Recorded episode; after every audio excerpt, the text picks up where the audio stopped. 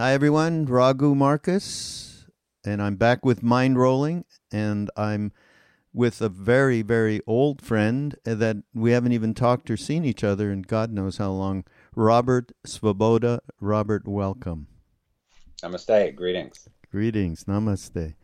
We were just talking actually offline about our love of the Narmada.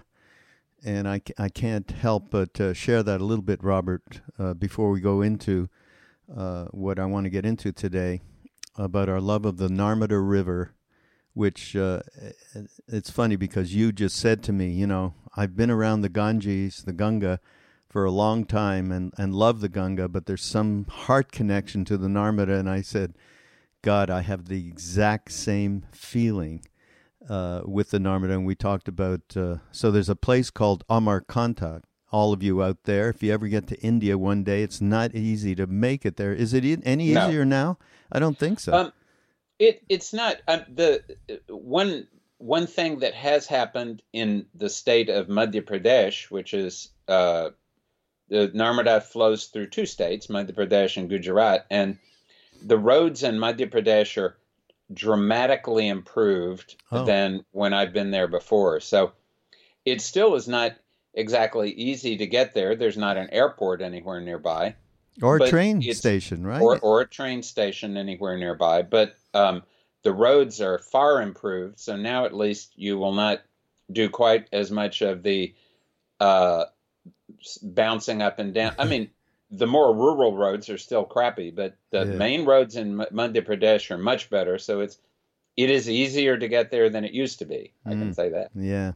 So anybody going to India, I have to say, and uh, I'm I have a feeling Robert would concur. One of the greatest places I have ever been in my life, certainly in India, is Amarkantak, which is this where where not just the uh, the Narmada, but uh, I forget the name of the other river that falls off the cliff off uh, at the top the, of it. The Son. The Son, yeah. S-O-N. Yeah, and uh, there's a, an incredible jungle uh, uh, with a, uh, where the Narmada falls down in a waterfall, and below it, below the town, there is this wonderful deep forest, jungly kind of place where many, many sadhus have have spent uh, a lot of meditative time in caves or or whatever. And uh, uh, I think Krishna told me he bumped into one time there. when I wasn't with him, he bumped into a sadhu who had been living in a cave and said, yeah, at certain points, uh, I'm just sitting here, and then suddenly these supernatural beings will pass in front of me. They're like, what do you say, 10, 12 feet tall or something, and uh, I can't move. I, I can see them and have darshan, but I can't move. Yeah, this is what goes on here in the forest. well, I can honestly say that doesn't surprise me at all, uh, because they're they're definitely. I mean, this is true in many pilgrimage places, but definitely there it's still a place where the connection between the the good neighborhoods of the astral world and and the physical reality that they're still quite close and and there's there's there's still a good a good communication between them. Yeah, yeah, it's that kind of place. Uh, now, for those of you uh, who don't know uh, Robert uh, uh, and of his work, um, let's see, we we bumped into your books, which are the Aghora books, which is a trilogy. And uh, when did we bump in the '90s? Did, did when did they come out, Robert? The first one appeared in 1986, so 86. that's a little more than 30 years ago. Right. And the others followed a couple of years later. Yeah, and the first one's called Aghora at the Left Hand of God, and uh, I got to tell you all out there, I, I, I can't more highly recommend you all reading these books. They are available. You can get them through Amazon, uh, and uh, they there is knowledge in there and wisdom in there. Aside from great storytelling, aside from being introduced to an incredible being, Vimalananda, who is Robert's guru, and uh, it it's some of it may be um, a little uh, like if you just I, I, actually Rob you know there was a a guy that did a TV show recently where he goes around investigating different uh, religious uh, traditions, mystical sects around the world. And he went to India and he went to Benares and he went to the other side of the river uh, where this uh, Aghori, quote unquote, Aghori was living. And, and, and this guy represented the worst possible aspect of Aghoris. I don't know if you, you saw this thing. I just was in horror when I saw it. It was like uh, absolutely had nothing to do with love. Let's just put it that way. It had all yeah. to do with power. Yeah. And uh, and but what you get from uh, Robert's books and from Vimalananda is love, and uh, the methodology may at sometimes seem a little far out. And when he says left hand of God, uh, I'm going to have to have you explain what an Aghori is just to start this whole conversation. Well, the word Ghora in Sanskrit means terrible, terrifying, intense, horrific, uh, difficult to deal with in every possible way. And Aghora means non terrifying, non terrible. Uh, Aghora is one of the names for Lord Shiva because Shiva, of course, is the the Lord of transformation, the God of death. But Shiva is has is has transcended beyond the reality of death and he has been he he's the being who is able to provide people the a a good transition between this reality and the next reality so aghora is taking things like death that normally as humans we think are extremely uh, undesirable and and finding out the what what we can do with those things that can benefit us and hopefully benefit the rest of the world. And it's of course not limited to death. It's all kinds of all kinds of things that we would not normally think of as as being worthwhile and useful and taking those taking those things and experimenting with them and trying to find out how they can benefit us if and and how they can make us into better individuals. So at the base, it is very much about love, the love of the cosmos for all of the beings that are created in the cosmos and the and the love that we beings uh, are able to reflect back to the cosmos. And uh, it is a very sad thing to say that um, unfortunately the the vast majority of people who set out on this path um, get diverted by the power that can be activated as a result of hmm. following the path and they and its power is a very a very enticing thing it's something that first attracts you and then enthralls you i like that word enthrall because mm. of course the original meaning for a thrall was a slave Mm. So when you become enthralled by something, first you become you become fascinated by it, you become enticed by it, and all too often you become enslaved by it. So uh, one of the fundamental lessons that I learned from Vimalananda was that whatever Shakti, Shakti means power, Shakti means energy, whatever Shakti you work with in the world, and you have to have Shakti if you want to do anything in the world. It's um,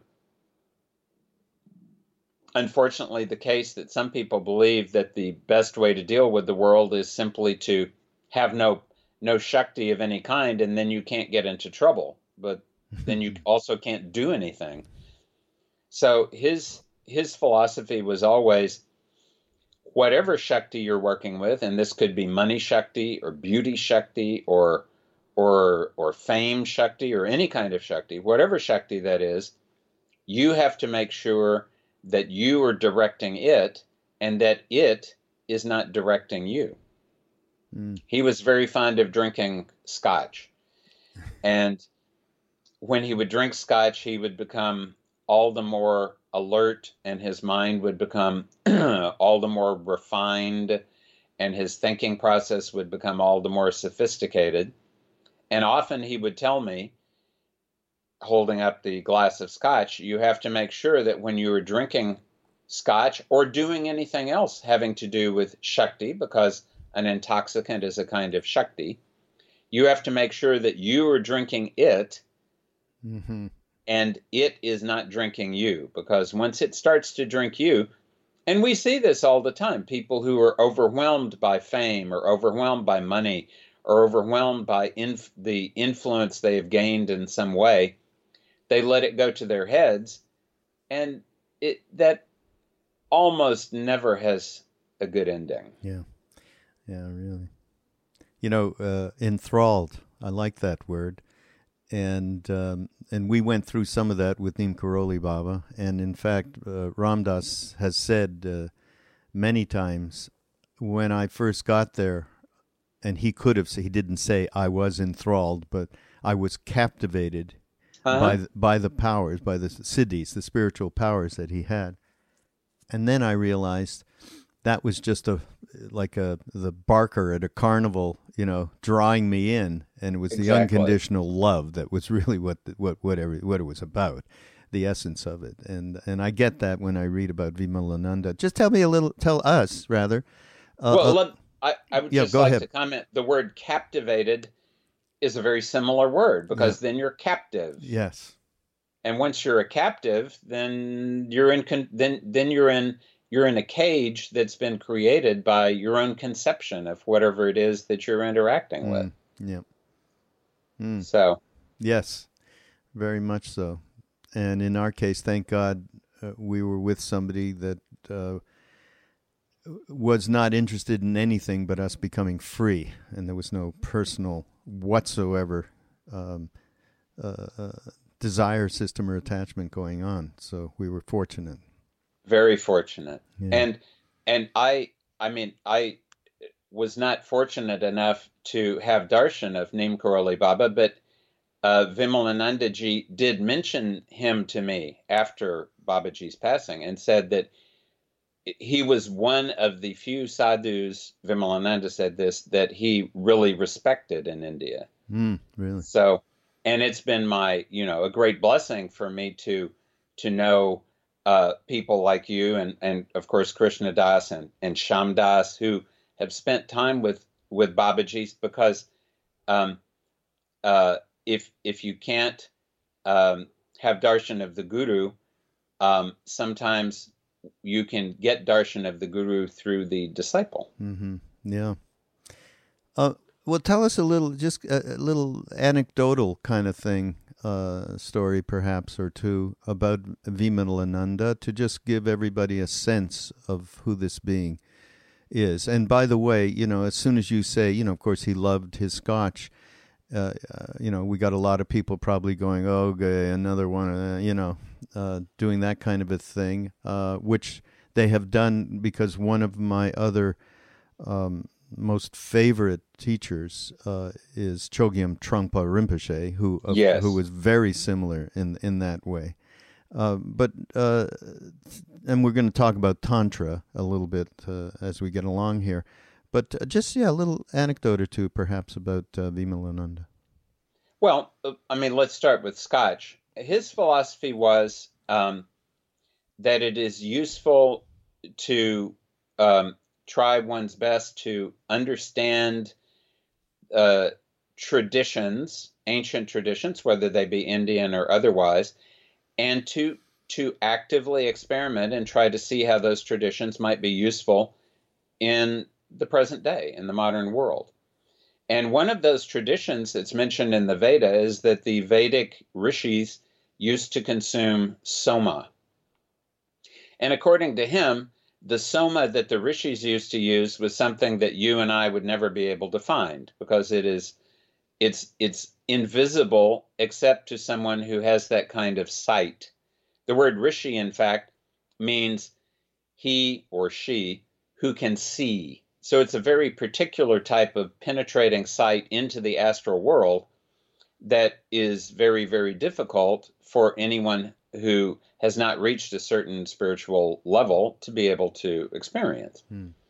So, what he said was that you and I, as individual human beings, are not going to be able to experience that soma because we're not at that place yet.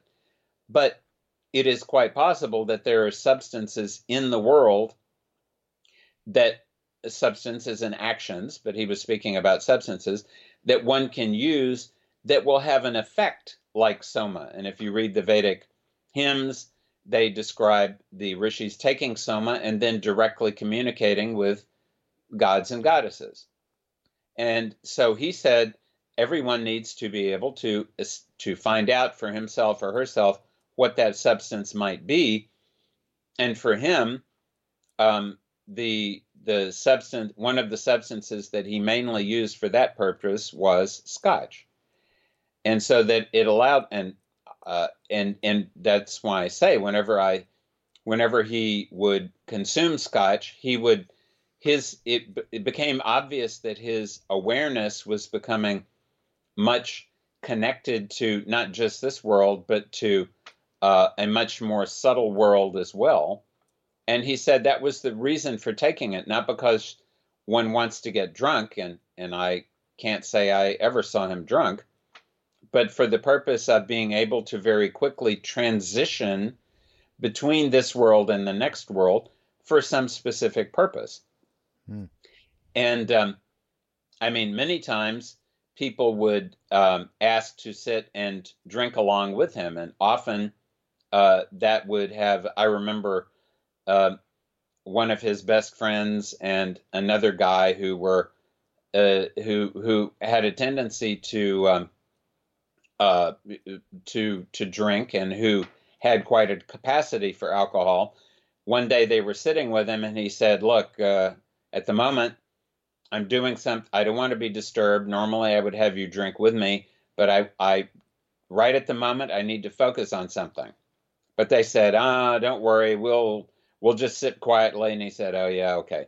So he gave each one of them a very small drink. I mean, much small, smaller than ordinarily they would even be able to perceive. And both of them became extremely drunk and passed out.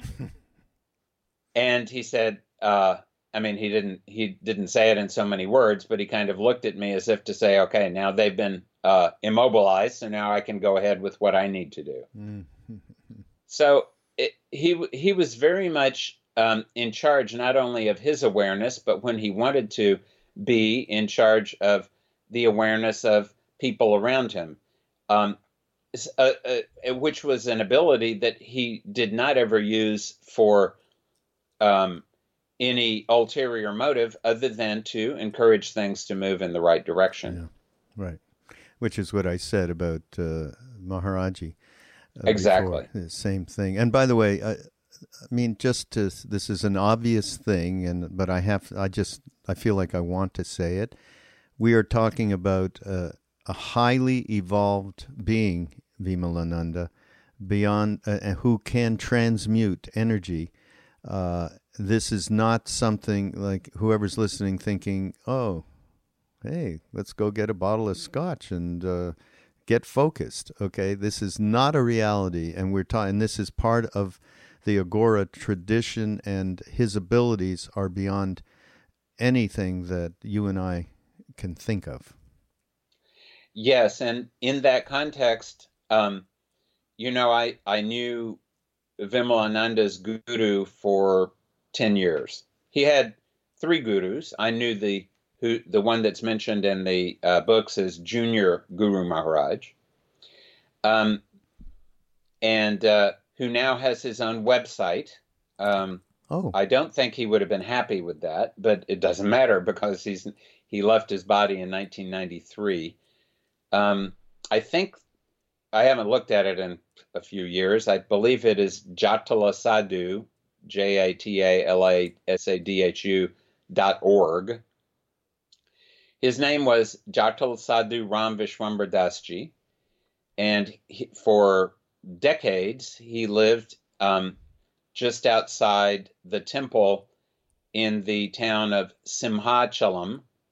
In uh, uh, it it was Andhra Pradesh. The, that state has been split, so I don't know what state it's in, but it's right outside the large city of Vishakhapatnam. And Guru Maharaj um, and Vimalananda had their own opinions about things. I um, uh, met with them on uh, a few occasions, and then I would go and visit Guru Maharaj once a year, usually, occasionally twice for 10 years. And during the time I knew him, uh, he he lived on a diet of a very small amount of milk every day, a very small amount of soda water or cola beverage or something like that. but the only solid food I saw him eat was tobacco.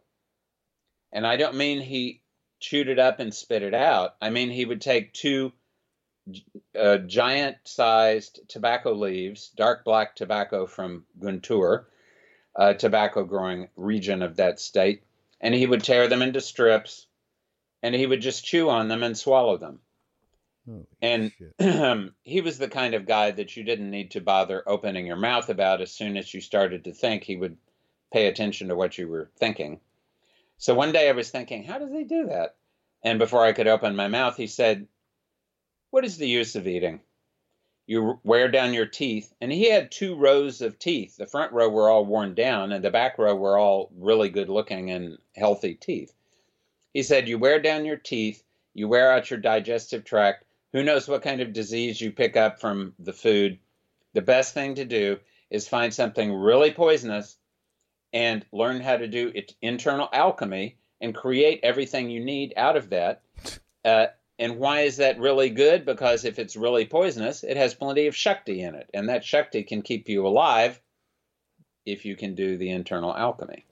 a little if.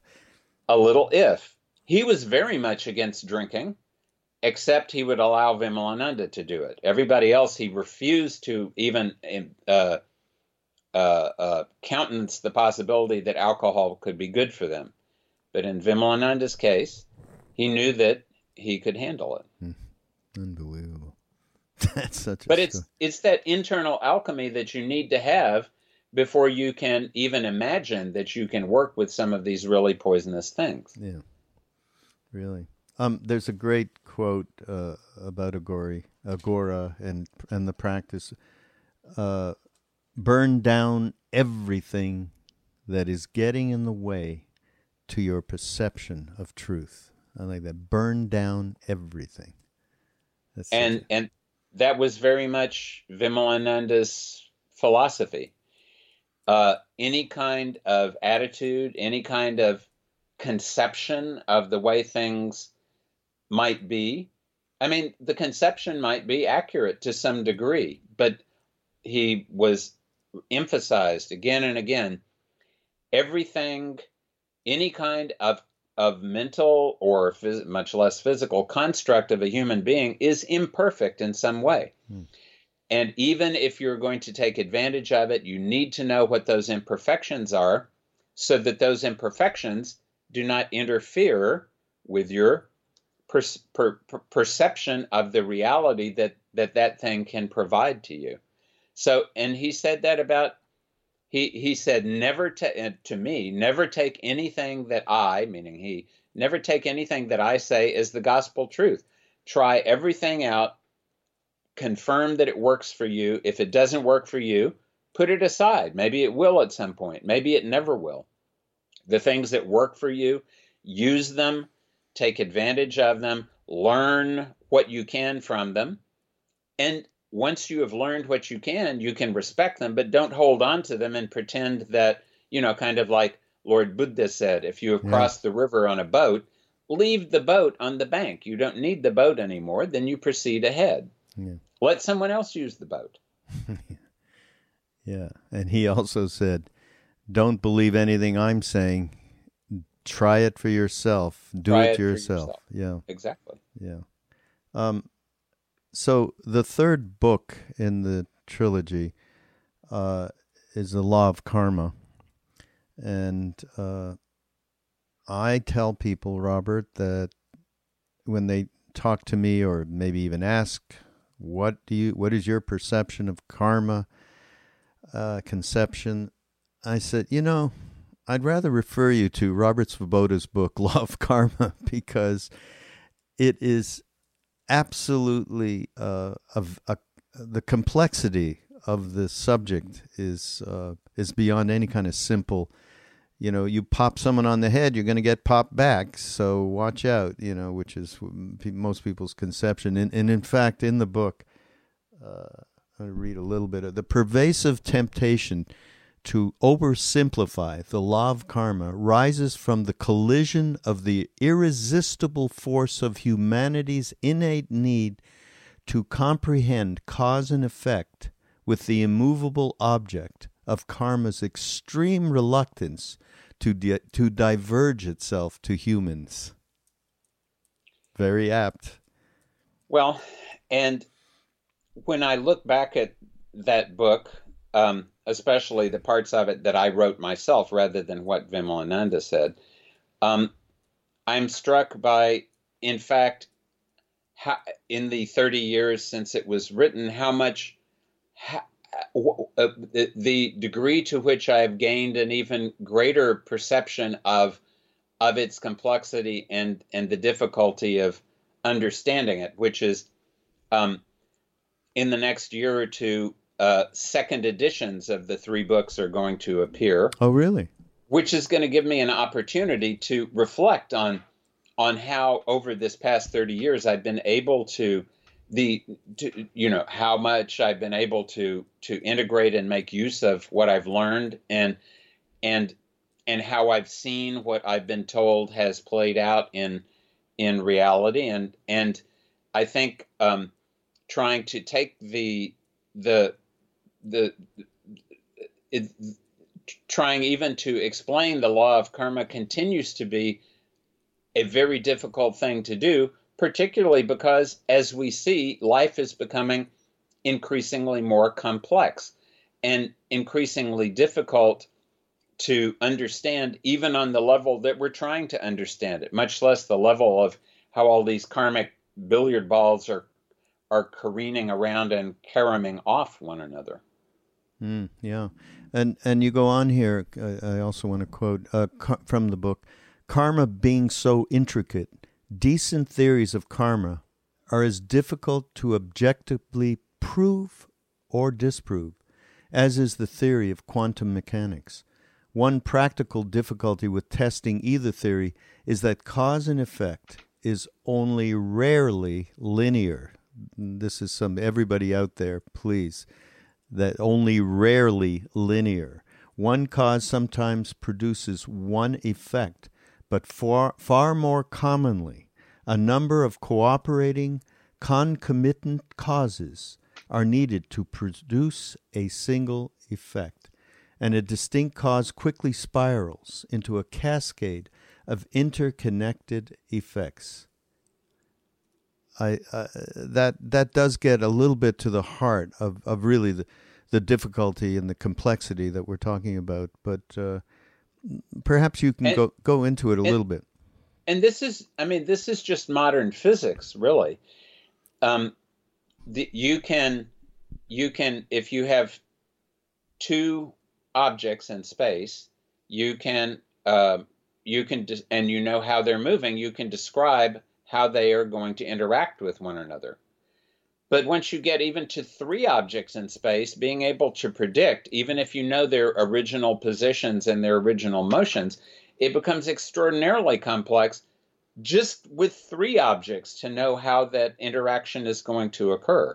And when you multiply that by trillions and quadrillions, it's it's far beyond the capacity of the human mind to comprehend. So um, it's I think um, it the person who was quoted as having said this was uh, Gandhi ji, and it's quite possible that he said he did say it. But there is a saying that once God invented the law of karma, he was able to retire because uh, it it just things have have continued to um, the the the billiard balls have all continued to interact with one another, and that interaction has taken on such momentum that it is with that momentum that we're a part of what's going on. Certain things, no doubt, uh, have a much closer to of a one to one connection. Uh, if you um, make it a habit of uh, smoking um, uh, cigarettes for um, uh, a pack a day for 20 years, it's very likely that your body is going to deteriorate. You're taking in a poison on a regular basis, and your body can only take so much of that poison. But even just from the point of view of physiological health and disease cause and effect, um, the Ayurveda, which I was trained in in, in India for many years, Ayurveda describes the the basic principle of understanding how things work, both health and disease, as yukti. Yukti comes from the same root as yoga. The word yuja, which means the root yuja, which means to join together. Hmm. And the, the traditional example is when you make a clay pot, you make a pot, the basic reason that you have a pot is because of clay. But just having clay is not going to create a pot. You have to have water to cause the clay to adhere together. You have to have some means of of forming the the the mud into a pot, and then you have to have some kind of heat, whether it's the sun or a kiln or whatever it is, to cause the pot to become fixed in a particular shape. And all this has to be directed by the potter. So it's true that the pot is mainly made out of clay, but the clay is not going to spontaneously assemble itself into a pot. You have to have all these other factors in order to create it. So the the the point is very much that anything that's created, any action, any substance, anything in the world is the result of many different factors that have come together to create it. And we may be able to identify some of the major factors sometimes, but often it's what is the most important factor is something that's very obscure because of the number of factors and all the different ways in which they are interacting with one another. Yeah. Can you I don't know if you can, I'm sure you can, but uh, give some idea of the uh, how to the concept of karma in in you know many of our listeners are uh, next generation and uh, you know going through the vicissitudes of very difficult times that we live in right now. And any uh, uh, some kind of understanding of the laws of karma in a in in a kind of practical way that can uh, give a little bit of leverage to the way in which we can get sucked into uh, various moments which are divisive and polarizing uh, and so on having uh, maybe a bigger view that that that uh, can be given. Well um, I think that one thing that everybody should do is to spend a little bit of time every morning and every evening reviewing one's own personal reality. Vimalananda liked to do it in a particular way. And it's a way that I continue to use because it works for me. And when he would get up in the morning, he would say three things to himself. He would say, first of all,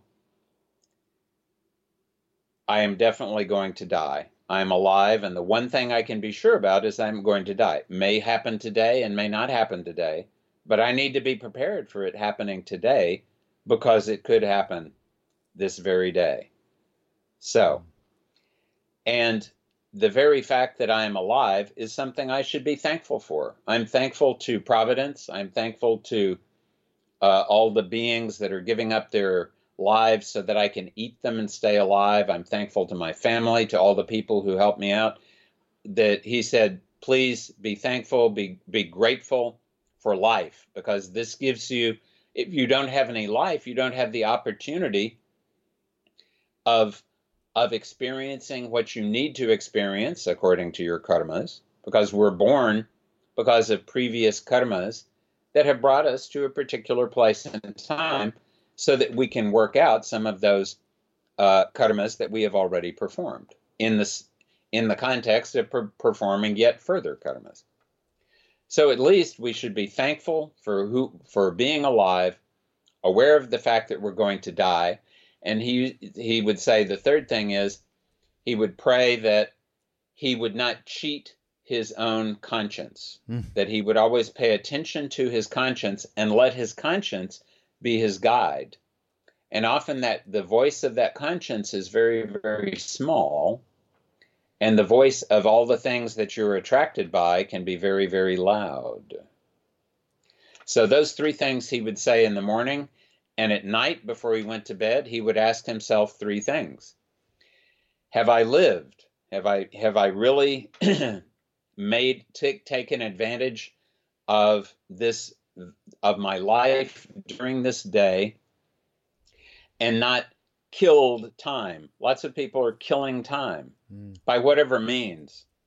And he said, "There's no. It's it's ridiculous to talk about killing time. It's time who are that's killing us. Mm. So rather than killing time, we should be aware of the fact that we have 1,440 minutes in the day, and each of those minutes can be used." In a positive way, or in a negative way, or simply wasted. So, how much of those min- how many of those minutes did I positively use during the day? Have I lived? Have I loved? Have I taken a, the the advantage of the fact that God is love, and every time that I experience real love, not selfish love, but love that is the the love that the the supreme reality feels for the cosmos itself, have I allowed that to flow through me and feel that, and for other people to feel that in me? And have I laughed? Have I laughed at my own stupidity and all my own foibles? And he said that if if I can answer yes to those three questions, then it's been a successful day. and if I can, have to answer no, then then I need to commit myself to doing a better job the next day. Mm.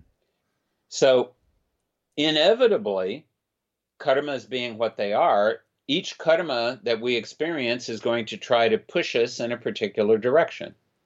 So if we just take a little bit of time every day to try to keep ourselves as alert and awake as possible and to reflect on what we've done and to try to improve our way of being awake and alert in the context of what sometimes are very complicated situations that don't have any resolution sometimes for years on end, then at least we can keep moving forward.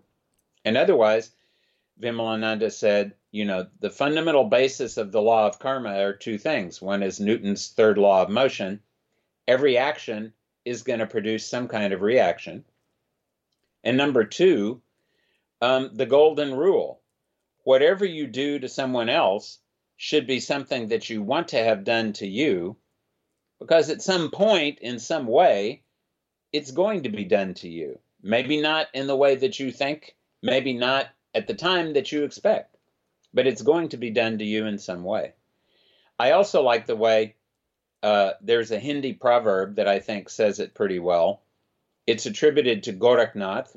Many things were attributed to Gorakhnath, and if he didn't say it, then uh, he easily could have said it it sounds better in Hindi, so I'll say that first and then in English. Uh, Bina mange sumile dud, mange sumile pani, kenche se liye khun, ye gorakbani. Hmm.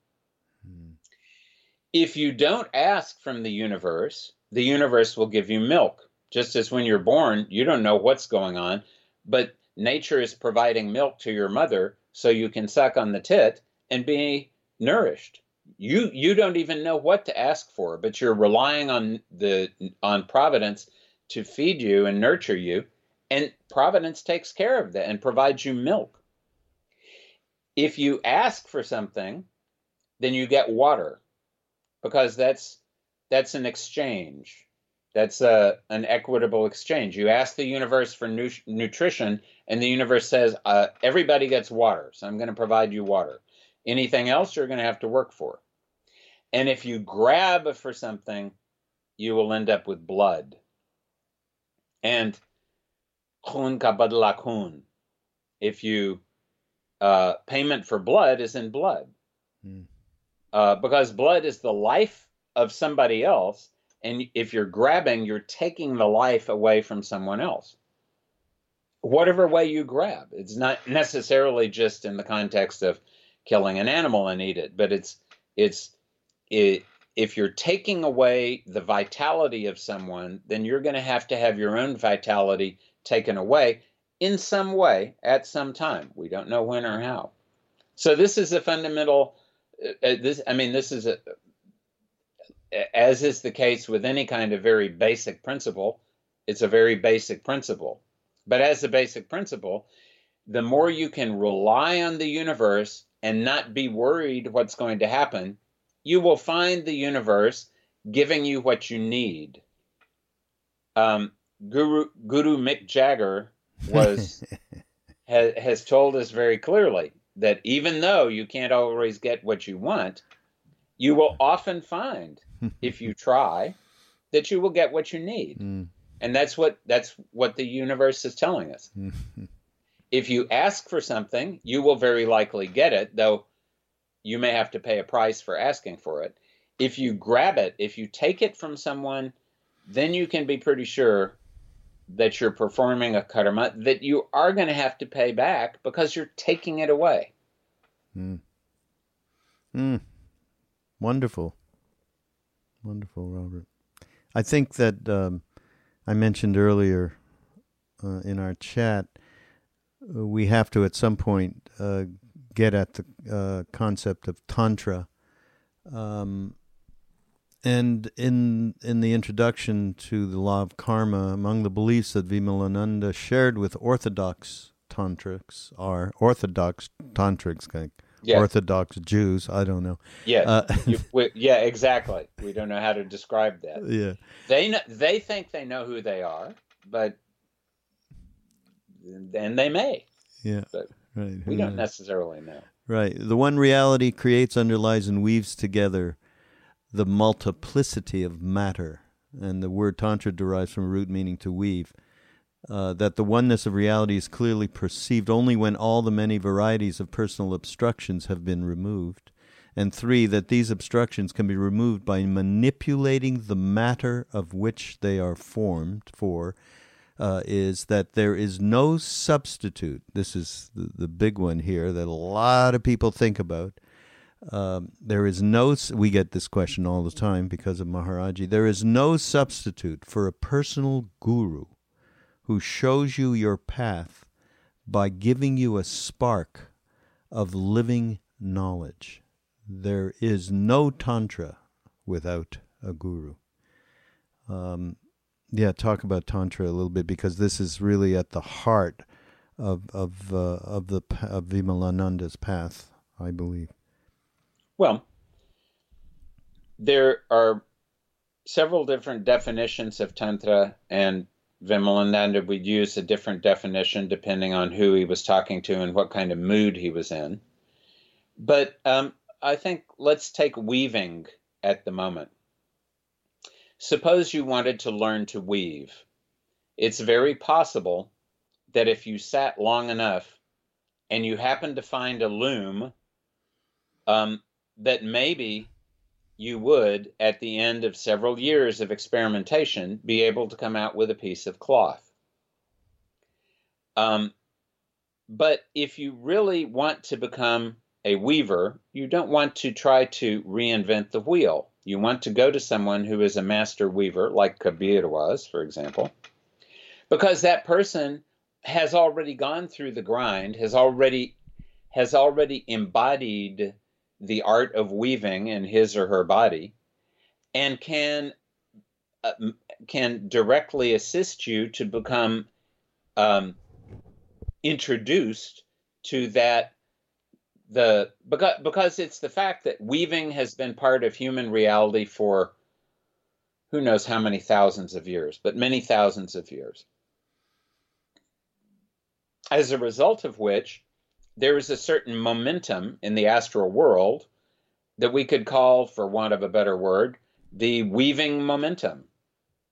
It's and it's a kind of a reality. It's a particular kind of shakti that involves the aware. It's like music. It's like any other kind of art.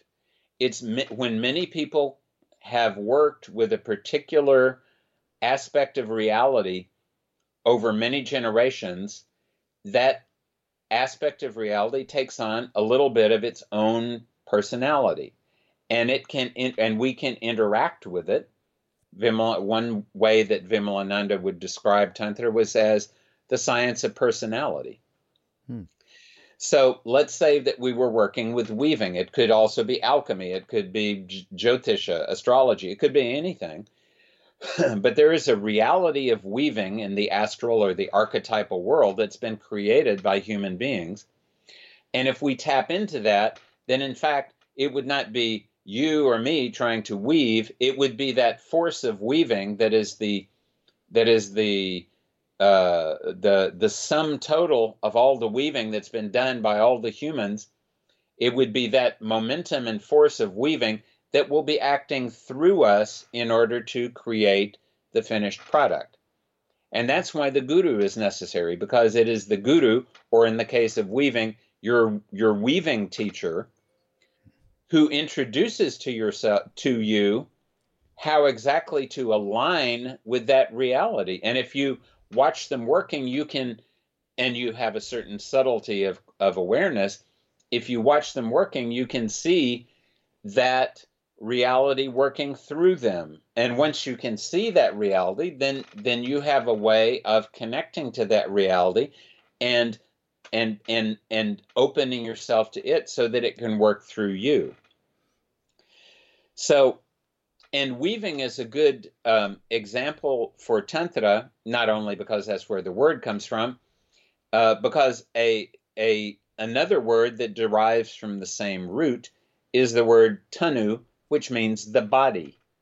So the human body is woven from many different things. It's woven from our karmas, it's woven from the DNA that um, the genetics and epigenetics that um, are part of um, our uh, the what we gain from our ancestors. It's woven from the awarenesses of our ancestors, all brought together, that is connected to that D, uh, DNA and those epigenetic informations. Um, and it, so it's the we have the inheritance of the karma that we have performed, the inheritance of our ancestors, the inheritance of the genetic material and the epigenetics, the inheritance we get from the culture and all the previous humans that have worked with that culture that we're part of, and the language we're part of. All of these things are being woven together into what any individual happens to be. So, what Tantra is saying is you can actively choose to guide the weaving of yourself with the help of the benevolent forces in the universe that are trying to encourage humans to move in the right direction. And the process by you how you do that is called tantra and there tantra is not a religion i think it's important to say that there are buddhist tantras jain tantras Hindu tantras, there could just as easily be tantras in any other religion because it is a process. It's not a religion. It's it's a it's a method, and the different methods that have been described uh, in different traditions suggest that if you employ this method, you can expect to get a particular kind of result. So it should be you should decide very clearly what kind of result you want and then find a method that it has at least the potential to move you in that direction and mm. provide you with that result. Mm. Yeah. Um, interesting side point here, not uh, because when you talk about choosing a method or choosing a way uh, in in terms of weaving. Um, it brings up the whole um, conundrum, shall we say, of fate and karma, free will and fate, and that's a confusing point for for many. Um, and in fact, uh, we you know we've d- discussed this, uh, Ram Dass, Krishnadas, and I, and others at at uh, these retreats we do in Maui, um, and um, the the story that or, the originates from our time in India with Maharaji is that uh, Ram Dass once uh, said to Maharaji, uh, "Are karma and grace the same?" And he said, "I'm not talking about this with you or in public or something like that. I'm not talking about this." And then Ram Dass was like confused. He's like, geez, I mean, how could they? In, in his mind, they they must be the same. Uh, and uh, and later, uh, a, a, number of hours later, Maharaji sent a close devotee to Ram Dass and said, Ram Dass, Maharaji wants you to know that uh, he under, that Ram you understand him very well, something like that.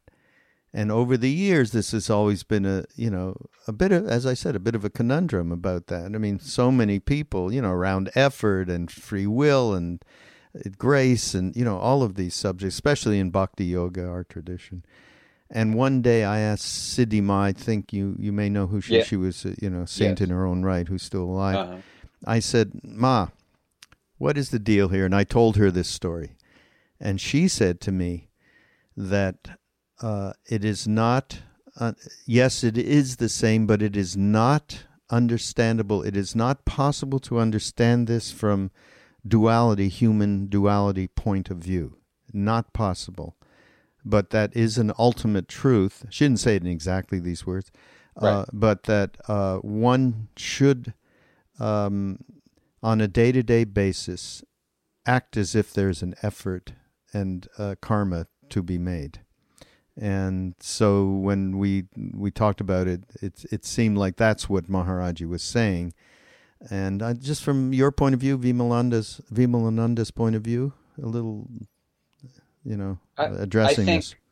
I think that on those moments when he was willing to address this question, he would say something similar. Hmm. And the way that I personally understood it is that um, there there is nothing there there is not something there is no action there is no particular action that a human being can do to to to open oneself to grace but that grace is is always there and and when things align properly, that is the moment that the grace will descend. And what one can do is to always try to be open and quietly attentive and watchful and ready for that to occur. That if one is going to perform any kind of karma that could assist the process, it would be uh, watchful waiting and attentiveness and so that when that moment does occur, one can take full advantage of it. Mm-hmm. But he was very specific about the fact that there's there's no way as a human being to really comprehend the process and there is no way to advance the process and certainly not by being ambitious about it and yeah. thinking that you're going to get to nirvana at top speed if you work a lot harder and yeah. stay awake all night and or whatever it might be. Right. There might be times you need to do that. And in your particular case, you need to do what you need to do to align yourself best with the universe and to surrender your willpower as far as you can do, which is I can testify is not an easy thing to do. But you have to keep trying to do it and at the right moment that's when that will occur. And We mm-hmm. don't know when the right moment will be. So we have to be watchfully alert all the time. Yeah, for us, uh, your watchful alertness can be translated for us as chanting the name, which is, uh, you know, that that's a main practice of ours. And uh, that's that's what Vimalananda said. He said, "I've taken all the possible intoxicants, and as he described them, he took some very unusual ones. But he said the best intoxicant I've ever found in the entire world is the sweet name of God, mm. and chanting the name is the best possible thing in this Kali Yuga to do. And mm. that is the one thing, if you were going to do perform any one karma during any one day, you should chant the name of God. Mm. Om Namah Shivaya. Yeah. Ram Ram Ram. Ram Ram. Um, one day, Maharaji was walking with a very close devotee. Krishna Das may have mentioned his name to you, K.C. Tiwari, who's like a father yes. to him in oh, India, yes. and, and, and yes. yeah, very close to us. In fact, we're doing we're putting together a documentary about him right now. Oh, excellent! Uh, it's going to be really amazing. Um, and he said he said to Maharaji, you know, this doing these prayers, repeating the name all the time, it's it's all bullshit. Nothing, you know, there's no, nothing about our will is going to get anything happening here. I mean, what what's the, and Maharaji said, "You're absolutely right." it is bullshit until that but you keep doing it because that one time that you yes. repeated in truth is you know that will be that one time that will be that one time that yeah will be that one time um, that will be what's required what we're you know i'm i'm keeping you for a, you know a long time here because i tell you i have i just I didn't even get that far. I mean, I I read the books, Robert, some time ago, and I, I brought them back out, and I went through them because of our podcast, and I have notes here. I could keep you here easily three, four, five hours going through. I, I mean, we may have to inveigle you to uh, to come back, but uh, there's just one thing that I, I just loved here. Uh, Sankhya, no, th- and you'll explain Sankhya, which I know uh, from the Buddhist tradition, uh, right. the Sankhya tradition, sees the universe as a continuous evolution from a Big Bang event during which a sense of separateness develops within a portion of the singularity that is the one reality in, man, in unmanifested form. That portion of the one which sees itself as separate is known as prakriti, nature, and the remainder, which remembers that all is one, is referred to as purusha.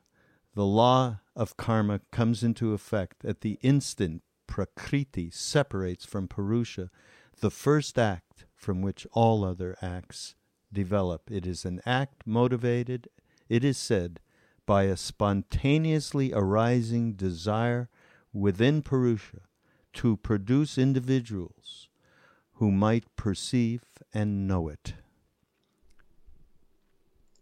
Uh, well, um, I I can amplify that a bit by the probably the most beloved saint in Maharashtra. Maharashtra is where Mumbai is and Pune is. The most beloved saint in Maharashtra is probably Jnaneshwar Maharaj. And he wrote a commentary on the Bhagavad Gita that is read regularly by tens of millions of people. And he wrote another book called the Amritanubhava, which means simultaneously the nectar of experience and the experience of nectar. And in this book, he said, the reason that the supreme reality created the universe is that just like a human can only see his face or her face if they look into a mirror, there was no way for a homogeneous reality that was consciousness limited in no way to perceive itself. And from somewhere, we don't know where, this is part of the great mystery of reality, a desire arose for that consciousness to be able to perceive itself. So hmm. the universe and everything that's in it is the mirror for that awareness. And in that mirror, the consciousness perceives itself. And each one of us is a microcosm of that universe.